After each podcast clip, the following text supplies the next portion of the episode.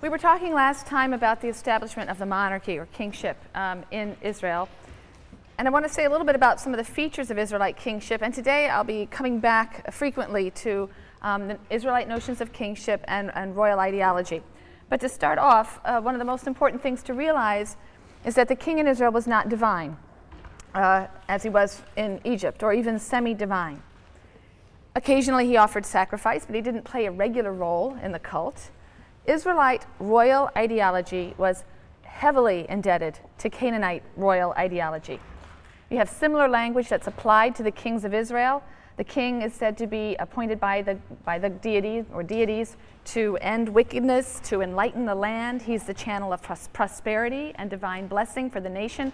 All of this is true of Canaanite kings as well. And the king, as we've seen, is spoken of as God's son. That doesn't imply divinity. It's a metaphor, the metaphor of sonship. It was used for the Canaanite gods as well, and it expressed the special relationship between the king and the deity. It was the same relationship as was found between that of a suzerain and a vassal. In our suzerainty treaties, also, the vassal is the son of, of the suzerain. It's a kind of adoption, and what it means is that the, the, the one who is metaphorically the son is to serve uh, the father loyally, faithfully, but is also susceptible to chastisement uh, from him. And that's what we saw in Nathan's um, statement or pronouncement or prophecy to David last time. Michael Coogan points out that the notion of the sonship of the king was revolutionary. It was a deliberate effort to replace an earlier understanding according to which the entire nation of Israel was God's son. You'll remember during um, the plagues in Egypt, and God refers to Pharaoh as having oppressed his son, Israel, his firstborn. As Yahweh's son, the king now is standing between God and the people as a whole. And we're going to return to a moment in a moment to this new royal ideology and, and what's really going to be a very tense juxtaposition with the covenant theology. But first, I want to say a little bit more about the characters of David and Solomon um, before going into the way royal ideology was, was later developed. In the Bible, David is second only in importance and in textual space to Moses, right? The amount of space that's devoted to him. Um, it's second only to Moses. There are three characteristics of David which stand out. And the first is that he's described as being quite proficient in music and poetry. And so we'll see that later tradition is going to um, attribute to him uh, not only the invention of various instruments, but also the composition of the book of Psalms. It seems to make sense that he would be the composer of the book of Psalms if he has a reputation for, for poetry and music. He's also credited with great uh, military and tactical skill and confidence. He deploys his army on behalf of Israel, but he also, once he is king, deploys uh, his army within Israel against his rivals. Third, he's depicted as a very shrewd politician, and it was David who created permanent symbols of God's election of Israel, God's election of David himself, God's election of David's house or line or dynasty to rule over Israel in perpetuity. It is said that he conceived the idea of a royal capital. He captured the city of Jebus. Jebus, it was a border town, so it's free of any tribal association, right? It's, it's sort of like a Washington, D.C. It's not located really within any one tribe and he captured this and built it up as the city of David. The city was going to be renamed Jerusalem, and it would become um, understood as the chosen city, the place where God caused his name to dwell. As Deuteronomy said, there would be a place where God would choose to cause his name to dwell. And so Jerusalem becomes a symbol of God's presence. It becomes a symbol of Israel's kingdom, uh, monarchy. It becomes the, uh, a symbol of the dynasty of David. It is referred to as the city of David. David transfers the ark to this city, and so he makes it the home to the ancient witness of the covenant, the Sinaitic covenant. The added implication is that the Davidic dynasty has inherited the uh, blessings of the covenant, is somehow fulfilling the promise to the patriarchs, which is, which is also associated with the nation of Israel at Sinai. He planned a temple that would become the permanent resting place for the ark and a cultic center for all Israel, but the building of this temple was left to Solomon. So we'll discuss it and its symbolism when we get to Solomon. But according to the biblical record, it was still David who made the chosen dynasty, the chosen city, what would eventually be the temple, into permanent and deeply interconnected symbols of the religion of Israel. And it's really with David that the history of Jerusalem as the holy city uh, begins. Now, the biblical assessment of David is initially uh, relatively positive, and this changes shortly after his ascension to the throne. Beginning in 2 Samuel, from about chapter 9 through 20, and then on into the first couple of chapters of Kings, you have a stretch of text which is often referred to as the court history or the succession narrative of David. The critical question that drives this particular historical fiction is the question of succession. Who will succeed David? He has many children, but one by one his sons are um, killed or this, they're displaced or uh, disqualified in one way or another until finally there is Solomon. There are lots of wonderful major and minor characters in this um, drama. It's a very complex drama, lots of intrigue and passion. But the passages, the material in this section also presents a rather unusual portrait of David. He's weak, he's indecisive, he's something of an anti hero. He stays home in the palace while other people are off uh, leading battles and, and, and fighting the wars. He enters into an illicit relationship with a married woman, Bathsheba or Bathsheba. Uh, he sees to it that her husband is killed in battle to cover up his affair. Um, it's this combined act of adultery and murder that earns him um, of sound scolding from Nathan, the prophet Nathan. We'll, we'll come to that when we talk about prophets next week. But God punishes him uh, with the death of his son. And it's really from this point on in the story that we see David um, losing control over um, events around him. His control declines. Um, he's, he's indecisive on the whole question of succession, and that leads to all kinds of resentment and conflict, as well as revolts. There's one revolt, which is a revolt in support of his son Absalom. That's a revolt that the Deuteronomistic historian also indicates was a punishment for his affair with for David's affair with Bathsheba. But during this revolt, uh, David flees from his enemies. He's stripped of his crown. He's degraded. Um, when Absalom is killed, David weeps for his son uncontrollably, and this only angers his own supporters who, who fought so earnestly against Absalom in his defense. It's a very poignant moment. But by the end of the story, David is um, almost completely impotent and, and senile, even. The prophet Nathan and Bathsheba plot to have um, Bathsheba's son, Solomon, uh, named the successor of David. And there really is no point at which um, there's any divine indication that Solomon has, has won divine approval, no divine indication that he is the one. It happens through palace intrigue, um, particularly with Bathsheba and Nathan. But the northern tribes, um, there are signs throughout the story of the hostility of the northern tribes, and that's a warning sign. That's a warning sign of future disunity. This whole court history is just a wonderful, masterful work of prose. You're going to be reading um, uh, uh, something from a book by a fellow named Meir Sternberg which is, I think, just a wonderful um, study of the Bathsheba story.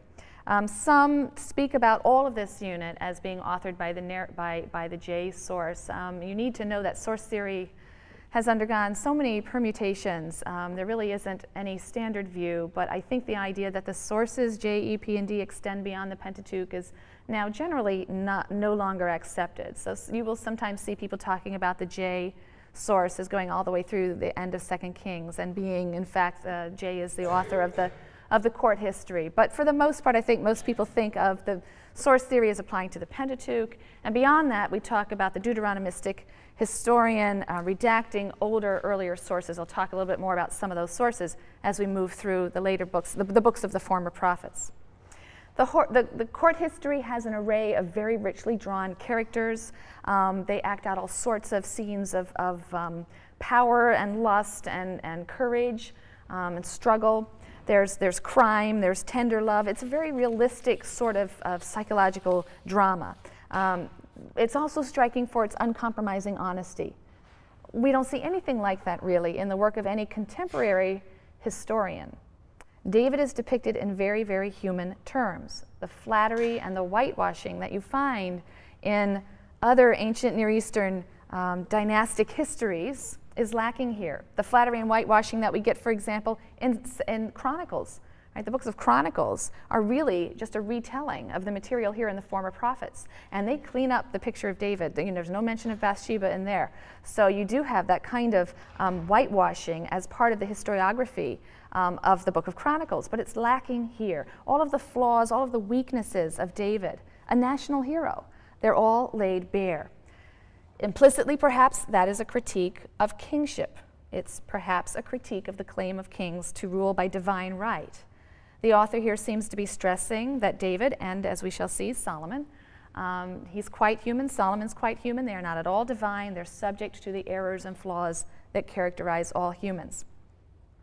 As we move out of Samuel now and into 1st and 2nd Kings, we see that these books, Kings, contain the history of Israel from the death of King David until the fall of Judah in 587 586 and the exile to Babylonia. These books also appear to be based on older sources. Some of them are explicitly identified. They will refer sometimes to these works, which evidently were subsequently lost, but they'll say, they'll refer to the book of the Acts of Solomon, or the book of the Annals of the Kings of Israel, or the book of the Annals of the Kings of Judah. Annals and chronicles were regularly maintained in royal courts throughout the ancient Near East. There's no reason to think that this wasn't also done in a royal setting in Israel. These annals generally listed events, important events in the reign of a given king. They tended not to have much narrative to them, and the beginning of uh, the first 16 chapters of, of First Kings has that kind of feel. Not a lot of narrative and really reportage of events. Beginning in 1 Kings 17, 17 through 22, um, the first nine chapters of Second Kings, there's a departure from that um, analyst, analytic, not analytic, ana, annal style, annal genre. Um, the reporting of events uh, in the reign of a king, and you have more developed narratives in those sources. And these narratives generally feature prophets. So it's going to lead very nicely into our study of prophets beginning on Monday. Some of the narratives evidently would have circulated independently, um, particularly the stories probably about Elijah and Elisha, these zealous Yahweh only um, prophets. They were probably local heroes, and these stories circulated independently, but they've come to be embedded in a framework that conforms those sources to um, the ideology and religious perspective of the Deuteronomistic historian. Uh, 1 Kings chapter 2 is, is the death scene. Um, it has um, David's deathbed instructions to his son Solomon. And he tells Solomon to kill all of his rivals and opponents. And in verse 12, we read, and Solomon sat upon the throne of his father David, and his rule was firmly established. And it seems that at this point, the three crises that we noted in the book of Samuel at the opening of 1 Samuel, the three crises we noted are resolved. The crisis in succession is, re- is resolved. David is succeeded by his son Solomon and all of the kings of, of Judah for the next 400 years, in fact, until the destruction in 586. Um, all of these kings will be of the line of David. The military crises seem for now to have been resolved. We've had lots of military and, and diplomatic successes, and Israel seems to be secure. And also, the religious crisis that we mentioned is resolved. The ark was, was retaken from the Philistines, it's been brought to Jerusalem, it's been installed in Jerusalem, and now a magnificent temple is planned um, that will house the ark and be a site for the central worship of all Israel. But the resolution of these crises came at a cost. Um, they produced fundamental changes in Israelite society. From a loose confederation of tribes, however idealistic that picture was, but from a loose confederation of tribes united by a covenant, we've now got a nation with a strong central administration. It's headed by a king, and that king seems to enjoy a special covenant with God. Rather than charismatic leaders who rise as the need um, itself arises and then fade away, we now have permanent kings from a single family.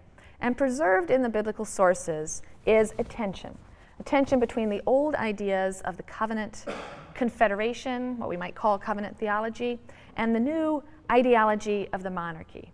This new royal ideology combines loyalty to God and loyalty to the throne, so that treason or rebellion against God's anointed is also apostasy. It's also rebellion against God Himself. The two become conflated.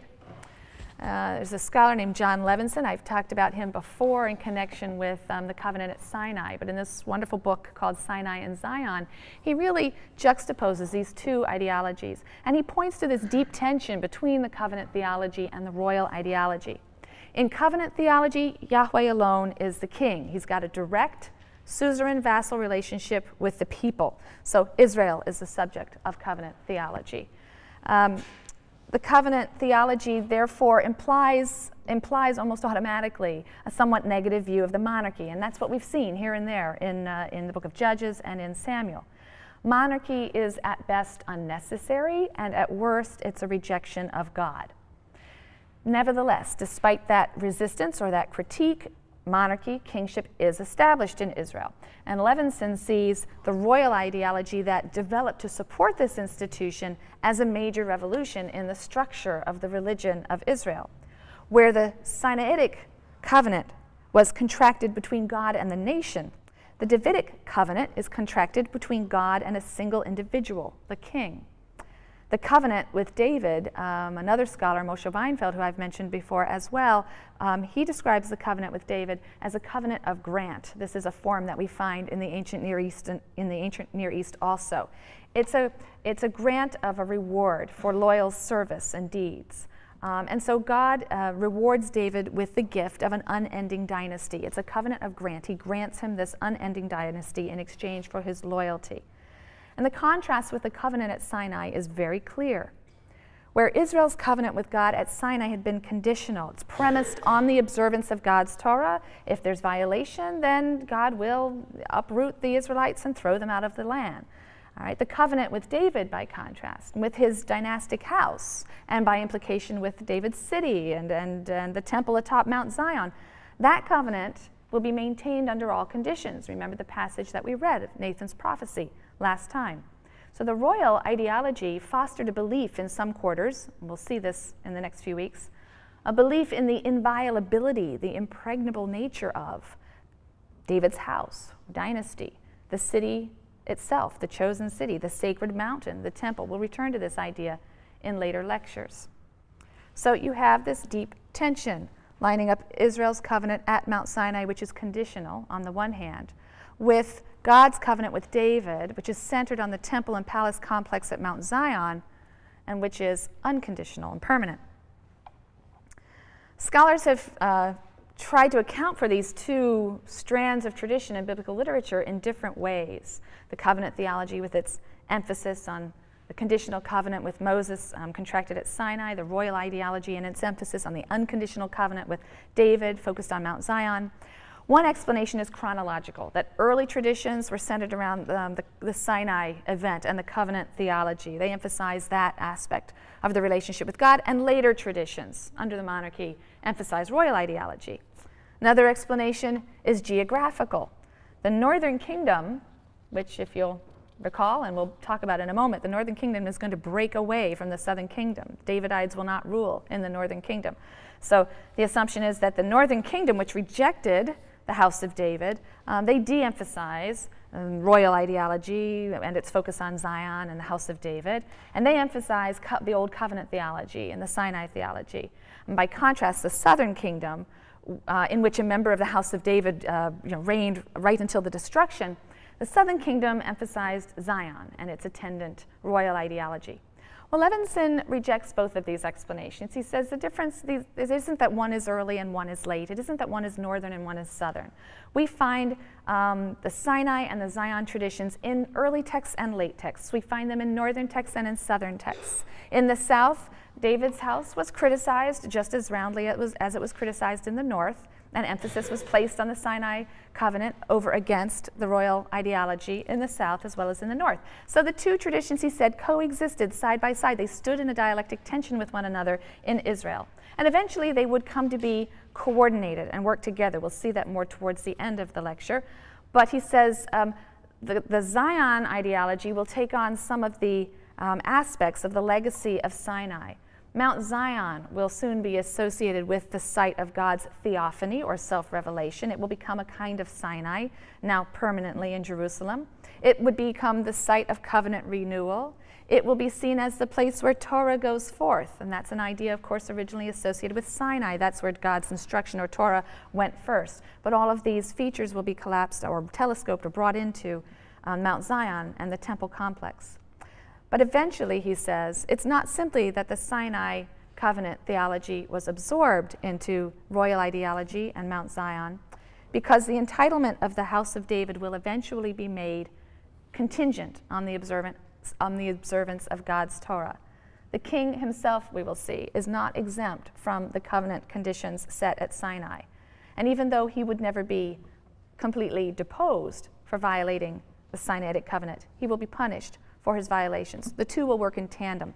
It's an idea that we'll return to. We'll see it more clearly as we get towards the end of this lecture. But for now, keep in mind that the two are going to be held in tension and work together to check one another. Now, David's son, Solomon, is given mixed reviews by the Deuteronomistic historian. He ascends to the throne through intrigue. As I said, there's really no indication of a divine choice or approval, but he's said to reign over a golden age. His kingdom is said to stretch from Egypt to the Euphrates. He made political alliances and economical, uh, economic alliances throughout the region. He would seal these alliances with marriages. He married a daughter of Pharaoh, he married the daughter of the king of Tyre in Phoenicia, and so on. The text claims that he built a daunting military establishment. He put a wall around Jerusalem. There were fortified cities um, Megiddo, Gezer. These were bases for his professional army. It's said that the army um, featured a very expensive chariot force. Um, he also had accomplishments in the realms of industry and trade. He exploited Israel's natural position straddling the north south uh, trade routes and uh, was able to bring great wealth to the state in that way. The daily supplies that were needed to maintain Solomon's very lavish court are detailed in First Kings, so it seems to have been an extraordinarily elaborate court. He developed a merchant fleet. He seemed to work closely with the Phoenicians and the Phoenician king Hiram in developing a merchant fleet and exploited trade routes through the Red Sea. All sorts of exotic products are listed as coming in to Jerusalem from Arabia and the African coast. We have the famous story of the visit of the Queen of, of Sheba. This could possibly be the Sabaean territory in South Arabia. And there may be some basis in fact, given these trade routes and how well traveled they were at this time. And of course, he's known for his magnificent building operations. Um, many scholars assume that given this tremendous wealth, um, this would have been a time for the flowering, a flowering of the arts. And so it's often been maintained that this would have been the time for um, the early traditions, biblical traditions, the early traditions of the nation to be recorded, perhaps the J source. People date it to the 10th century, the time of Solomon. But we should be a little skeptical of this grand picture because archaeologists have found that Jerusalem was a small town. It was a very small town, really until the end of the 8th century. Suddenly, it absorbed many refugees from the fall of the northern kingdom. Remember, Israel is going to be uh, destroyed in 722, so refugees fleeing uh, southward will greatly expand Jerusalem. We have archaeological evidence of that. But there are very few material remains that attest to a fabulous empire on the scale that's uh, suggested by the biblical text. Chatzor, Megiddo, and Gezer, the three places that are mentioned as fortified military bases, these have been excavated. They do show some great gateways and some large chambers, even some stables, but archaeologists differ radically over the, the dating of, um, of these layers. Some date them to the time of Solomon, some see it as later. Um, most concur that Israel was probably at this time the most important power in its region. But still, it would have been small and relatively insignificant compared to, say, Egypt or Mesopotamia, some of the great civilizations at either end of the Fertile Crescent. But it would have been the most important state in that area and probably was able to have some dominance over some neighboring areas as well. I just want to mention three uh, things about Solomon, things that he's noted for.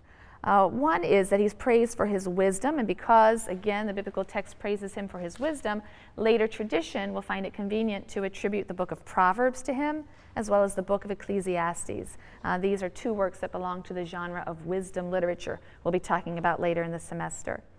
Second, in addition to being praised for his wisdom, he's praised for constructing the temple. And in fact, the primary focus of, of all of the biblical material or the biblical story of Solomon is the building of the temple, the dedication of this um, temple for the Ark of the Covenant in Jerusalem. He continued the close association of, of, um, of the cult and the monarchy, the religious and political leadership, by constructing this magnificent new temple within the palace, the palace complex, um, and he himself appointed a high priest. So the juxtaposition of the house of the king and the house of the deity on Mount Zion was quite deliberate.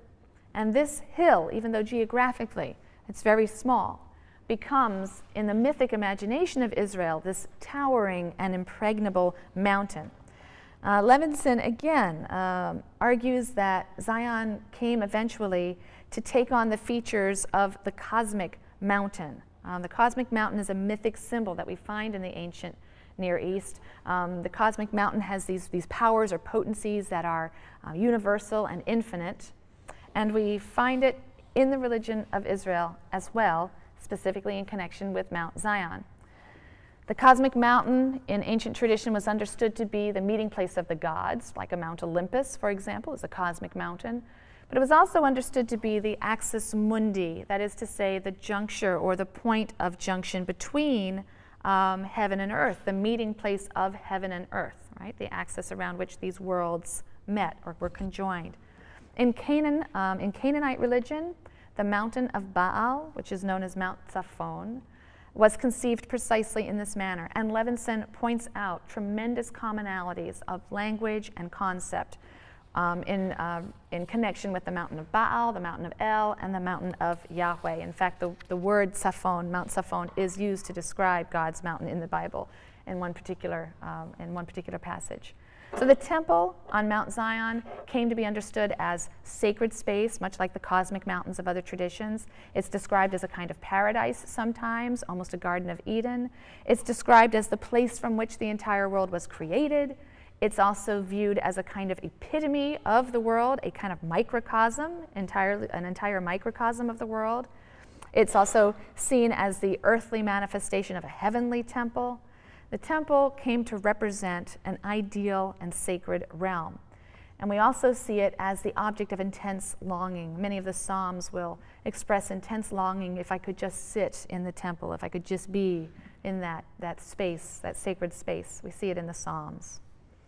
In a passage describing the dedication of the temple, this is in 1 Kings 8, Solomon explains that the temple is a place where people have access to God, they can petition to him and they can atone for their sins. It is a house of prayer, he says, and it remained the central focal point of Israelite worship for centuries. So, his great wisdom, his great virtue in constructing the temple notwithstanding, Solomon is very sharply criticized for, among other things, his foreign worship. Um, his new palace complex had a tremendous amount of room for his harem, which is said to have included 700 wives. Many of them were foreign princesses, many of them would have been acquired to seal political alliances or business alliances, noble, noble women. 700 wives and 300 concubines, as well as various officials and servants. Now, of course, these numbers are likely exaggerated, but Solomon's diplomatic alliances likely necessitated unions that would, of course, have been condemned by the Deuteronomistic historian. He is said to have loved women from for, foreign women from the nations that God had forbidden, and he succumbed to the worship of their gods and goddesses, which is really the key point. I mean, the whole fear of, of foreign spouses that one will be led to or will support the worship of foreign deities. And so Solomon is said to have built temples for Moabite gods and Ammonite gods. Um, this all may point to a general tolerance for different cults in Jerusalem in the 10th century and in the 9th century. This may not have been an issue in Jerusalem in the 10th and 9th century, but it's an issue for the later Deuteronomistic editor. They have no tolerance before this. So Solomon's primary flaw in the Deuteronomistic historian's view is his syncretism, which is prompted by his marriages to these foreign women who brought their native cults to Jerusalem. His religious infidelity is, is um, the cause, is said to be the cause of the severe problems and ultimately the division of the kingdom that will follow upon his death. In order to support this tremendous court um, and, and harem, as well as the army and the bureaucracy, Solomon did introduce heavy taxation as well as the corvée, which is um, forced labor or required labor on state projects. So you have this developing urban structure, complex, developing bureaucratic urban structure that's now being superimposed on the agricultural life um, and that leads to all sorts of class distinctions and class divisions between officials, uh, bureaucrats, um, merchants, large scale landowners who were prospering perhaps, smaller farmers and shepherds who are living at more of a subsistence level. So you have divisions between town and country, between rich and poor. And this is a great change from the ideals of the tribal democracy uh, some of the ideals that some of you looked at when we were talking about legal texts, um, where there seem to be these economic blueprints for bringing about um, economic um, equivalence through sabbatical years and jubilee years and so on. In short, the list of social and economic ills that were enumerated by Samuel in 1 Samuel chapter 8 when he was trying to persuade the people from establishing a monarchy, that list of ills You'll have a standing army, military, a standing army you'll have to support. You'll have to do labor for the state. You're going to have all kinds of taxes and special levies. You're going to be virtually enslaved. Many of these things seem to have been realized, the Deuteronomistic historian would like us to believe, in the reign of Solomon. Moreover, as we've already seen, um, the very institution of monarchy itself didn't sit well in some quarters because centralized leadership under a human king seemed to go against the older traditions of Hebrew tribal society, united by covenant with God, guided by priests, um, prophets, uh, occasional judges, inspired charismatically. So, already before Solomon's death, the northern tribes were uh, feeling some alienation from the house of David. They're resenting what they perceive to be Solomon's tyranny. So let me give you a brief timeline of what happens from the death of Solomon down to the destruction. And on one of the earlier handouts I gave you, there is a list of the kings north and south. This is not something you need to memorize, and I'm certainly not going to stress it. But if you kind of want to keep score, that's, that's a, a list that you can refer to. So when Solomon died in 922, the structure that had been erected by David and Solomon fell into these two rival states. And neither of them, of course, is going to be very strong. You have the northern kingdom of Israel and the southern kingdom referred to as Judah, each with its own king, right? Jeroboam in the north, Rehoboam in the south. Sometimes they're going to be at war with one another, sometimes they're going to work in alliance with one another. Um, but 200 years later, right, from 922 down to 722, 200 years later, the northern kingdom of Israel will fall to the Assyrian Empire. The Assyrians come down to the border of the southern kingdom to Judah, and uh, Judah remains viable, but it is reduced to a vassal status. It is tributary to this new world power. Finally, Judah will be destroyed about 150 years later. Okay, about 587, 586. The Babylonians, right, the, the Neo Babylonian Empire, they have conquered the Assyrians and they assume control over the ancient Near East and take the southern kingdom. Now, the story of the northern kingdom, Israel, that's presented in Kings is colored by a Judean perspective, and it is highly negative and highly polemical. So Solomon was succeeded by his son Rehoboam, but the ten tribes of the north um, revolted when he refused to uh, relieve their tax burden. They came to him and asked if they could have some relief, and he answered them very harshly. So they revolted, and a separate kingdom was set up under the rule of the Israelite Jeroboam um, toward just to the end of the 10th century. So, divided now into these two kingdoms, they begin to lose power, probably losing any control they may have had over outlying territories. So, let's focus first on the northern kingdom of Israel. The area was more divided by tribal rivalries and religious traditions than Judah. You have 10 tribes in that region. Jeroboam didn't seem to be able to establish a very stable rule. 1 Kings 12 tells us of Jeroboam's effort to break the connection with the traditional religious center of Jerusalem in the south.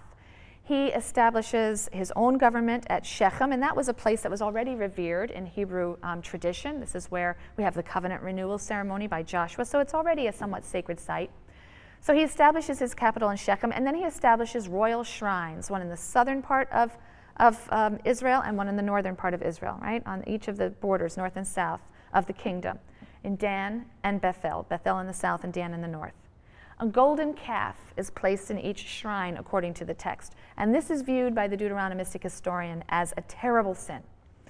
Indeed, the story is written in a manner that deliberately echoes the story of the golden calf that was made by Aaron in Exodus 32. There are linguistic echoes um, uh, that make it very clear that we are supposed to view this as a sin as great as the sin of Aaron. It may well be that if Jeroboam did in fact do this, that he was a good Yahwist and was just trying to establish alternate sanctuaries for Yahweh um, that would rival Jerusalem's. But the Deuteronomistic historian wants to see this um, in as, as another instance of, of idolatry and therefore deliberately echoes the primordial cultic sin of the golden calves when talking about Jeroboam's activity. It brands his cultic center as illegitimate idolatry. Jeroboam is represented by the biblical writer as having made unacceptable concessions to Canaanite practices of worship, and so he is criticized for this. Despite his best efforts, his kingship is uh, fairly unstable. And in fact, in the 200 year history of the kingdom, the northern kingdom of Israel, we will have seven different dynasties occupying the throne. There was um, great material prosperity in the northern kingdom. Um, I've just picked out a few kings to highlight, so these are not to be understood to be necessarily in order. I've just picked out a few highlights. But um, the rule of Omri was a time of some material prosperity, and his son, Ahab. Ahab was sort of the first part of the ninth century. Omri is an interesting person because he's the first king from either kingdom to be mentioned in sources outside the Bible. We have um, a large stone referred to as the Moabite stone, and in this stone, which boasts of a military defeat, um, there's the boast that um, uh, Omri of Israel was defeated. Omri bought and fortified Samaria as the capital of the northern kingdom of Israel. And archaeology does reveal that this was, in fact, quite a magnificent city at this time. But again, the Deuteronomistic editors are going to judge him as evil. He's disobeyed God, his son Ahab also comes in for bad press. Ahab is also mentioned outside the Bible. We have an inscription of an Assyrian king who describes um, a coalition of Israelites and Arameans who fought against the Assyrians, and Ahab is mentioned in that inscription. Omri and Ahab were clearly very powerful and influential in the region. They are even mentioned outside the Bible. Ahab and his Phoenician wife, Jezebel, seem to have established a very extravagant court life in the capital of Samaria. And for this, they're also going to be condemned by the Deuteronomistic uh, editors. Jezebel was Phoenician. And when Jezebel tried to establish the worship of her Phoenician Baal as the official cult of Israel, right, she built a temple to Baal in Samaria. The prophets, Elijah and Elisha, preach a kind of holy war against the monarchy. Uh, we're going to come back to these very zealous Yahweh only prophets of the north uh, when we talk about prophecy next time. Um, Ahab and Jezebel meet a very tragic end, and there will be a military coup. A military coup led by an army general, Jehu, in about 842. These are all kind of approximate years, you know, that you'll, different books will give them, they'll differ by five years one way or the other, but it's our best effort at reconstructing things based on some of these outside extra biblical references that give us a firm date, and then we can kind of work around those. So the Army General Jehu, in about 842, led a military coup. He was anointed king by the prophet Elisha and he had a very bloody revenge on Jezebel. Jezebel and the priests of Baal were all slaughtered. The text says, as was as well as every worshiper of Baal in Samaria. They were all slaughtered. By the 8th century, you have the new Assyrian Empire on the rise. Um, and in 722, the Assyrian king Sargon reduced Israel to the status of a province. And we have an inscription by Sargon that confirms um, the biblical report of this defeat. And in this inscription, Sargon says, I besieged and conquered Samaria, led away as booty 27,290 inhabitants of it. The town I rebuilt better than it was before, and settled therein people from countries which I myself had conquered. So, population trans- transplanting. I placed an officer of mine as governor over them and imposed upon them tribute, as is customary for Assyrian citizens. So there's a, a basic agreement between this and the biblical account. Uh, many of the governing class, the wealthy merchants, many tens of thousands in all, were carried off to northern Mesopotamia and they were lost to history. These are the ten lost tribes of Israel. there would have remained behind some Hebrew farmers and shepherds. They would have continued their old ways. But as was consistent with their policy, the Assyrians, the Assyrians imported new peoples to repopulate this area and to break up any local resistance to their rule. Um, and this would then become the province of Samaria. And this ethnically mixed group would practice a form of Israelite religion, but the Deuteronomistic editor does not view it as legitimate. And ultimately, these Samaritans were going to be um, despised by the Jews of the southern kingdom, the Jews of Judah. They were seen as foreign corrupters of the faith. They were always ready to assist Judah's enemies against Judah. So they felt very little kinship, and, and very often the Samaritans would join against those attacking Judah. So there was tremendous rivalry between the Jews of Judah and um, the Samaritans. Hence, the New Testament story makes sense, right? This is a hated person, this good Samaritan. So, if we turn our attention now to the southern kingdom of Judah, Judah comprised the, the two, was comprised of the two remaining tribes of Judah and Benjamin. And it enjoyed internal stability for the most part. It remained loyal to the house of David, ruling in Jerusalem. Shortly after Israel fell, fell in 722 to the Assyrians, the Judahites, whose king at that time was King Hezekiah, right? So the king, King Hezekiah had to agree to terms with Assyria. They became sort of subject allies or, or vassals of Assyria. But Hezekiah began to prepare for um, rebellion, began to make alliances with neighbors, and this prompted the Assyrians to march in and lay siege to Jerusalem. This would have happened about 701. And this siege is described in Assyrian sources. So we have independent um, uh, records of this from Assyrian sources. We read there, as to Hezekiah, the, the Jew of, of Yehud, right, the Jew, he did not submit to my yoke. I laid siege to 46 of his strong cities, walled forts, etc. I drove out 200,150 people. Himself I made prisoner in Jerusalem, his royal residence, like a bird in a cage. But eventually, the Assyrians actually withdrew um, the siege. Judah was able to withstand the siege to preserve their own kingship. The Assyrian Empire is going to fall in 612. This is the fall of Nineveh, you may have heard of at some point. And they will fall to the rising Babylonians, the Neo Babylonian Empire. It's the Neo Babylonian Empire that will succeed in felling Judah under um, Nebuchadrezzar of Babylon in 587 or 586. The walls of Jerusalem are dismantled. Many members of the governing classes, wealthier classes, are going to be carried off into exile in Babylonia. And that the Hebrews didn't fade into oblivion after the loss of political independence and their geographical base is due in large part to the interpretation of events provided by the Deuteronomistic school. So we need to talk a little bit about that ideology and why it had the historical effect that it had. As I mentioned before, Deuteronomy isn't just the capstone of the Pentateuch's narrative, it's also the first part of a longer literary history. Martin Noth was a German scholar who first argued for this, argued that the composition and authorship of um, Deuteronomy has great, um, uh, has more in common with what follows in some sense than what precedes it. Uh, and he argued that we should understand this to be a unit, the product of a particular school.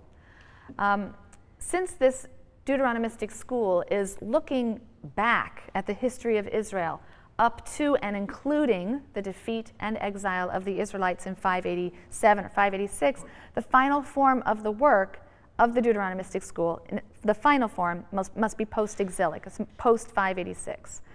Um, but there are, of course, various layers uh, within that larger work that we can't really date with precision.